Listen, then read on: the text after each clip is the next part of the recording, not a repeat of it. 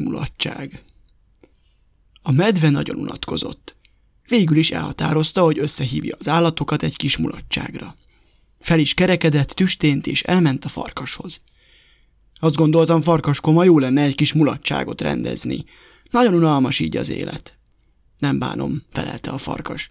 Csak egy baj van, a mulatságon enni is szoktak, de kinek van annyi ennivalója, hogy egy egész vendégseregnek elég legyen?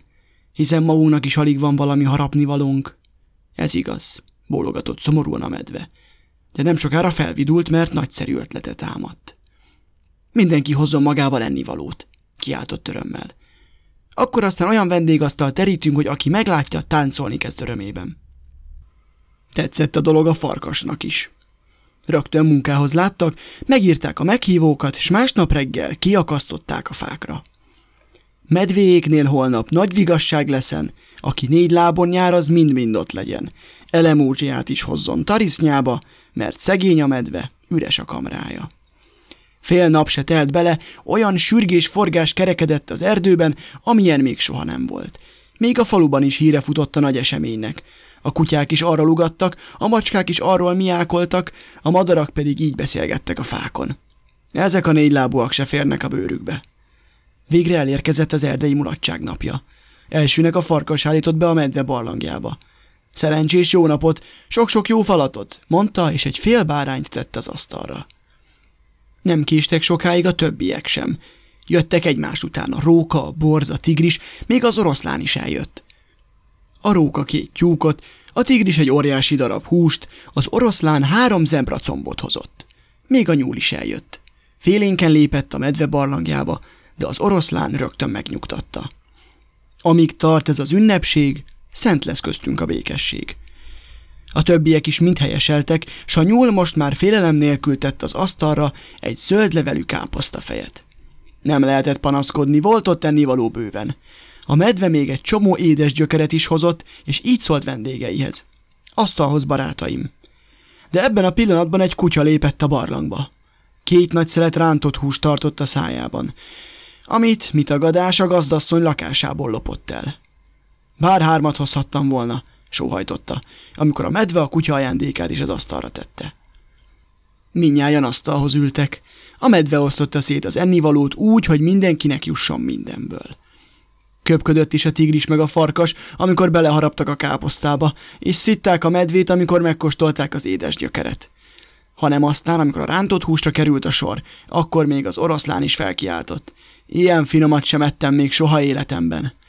Sajnos mindegyiküknek csak egy falat jutott belőle. Faggatták is a kutyát, miféle hús ez a soha nem ízlelt finom eledel. Nagy sora van annak, felelte a kutya. Ez nem az állatok, hanem az emberek eledele. Ők minden ételt megsütnek, megfőznek. Főzünk akkor mi is, kiáltotta az oroszlán, utána a róka, a farkas, s az egész vendégsereg. Egyszerre körülfogták a kutyát, magyarázza el nekik, hogy mind kell ezt csinálni. A kutya a fülét vakarta. Hát, hát, még én se főztem, de tegyétek csak egy fazékba az ennivalót, rakjatok tüzet, úgy szokták azt az emberek is.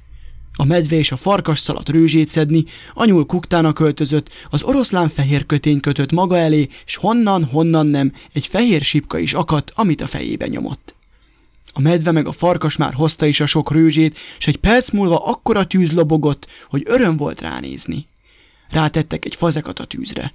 A nyúl fogta az egyik fülét, az oroszlán a másikat, a medve meg dobálta a fazékba a főznivalókat. Egy őszcomb, éljen! kiáltotta az oroszlán, a tigris meg a farkas. Egy édes gyökér, azt nem, kiabálta az oroszlán, a tigris, a farkas, meg a róka. Dehogy is nem, méltatlankodott a medve és a nyuszi.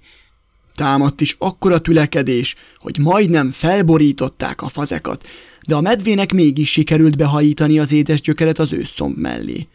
Egymás után dobálta azután a tyúkot, zebracombot, káposztafejet, a többiek pedig egyre kiabáltak. Dobd ki az édes gyökeret! Ki a káposztával? Kidobod már azt a zöldséget? Dehogy dobom, kiáltotta a medve.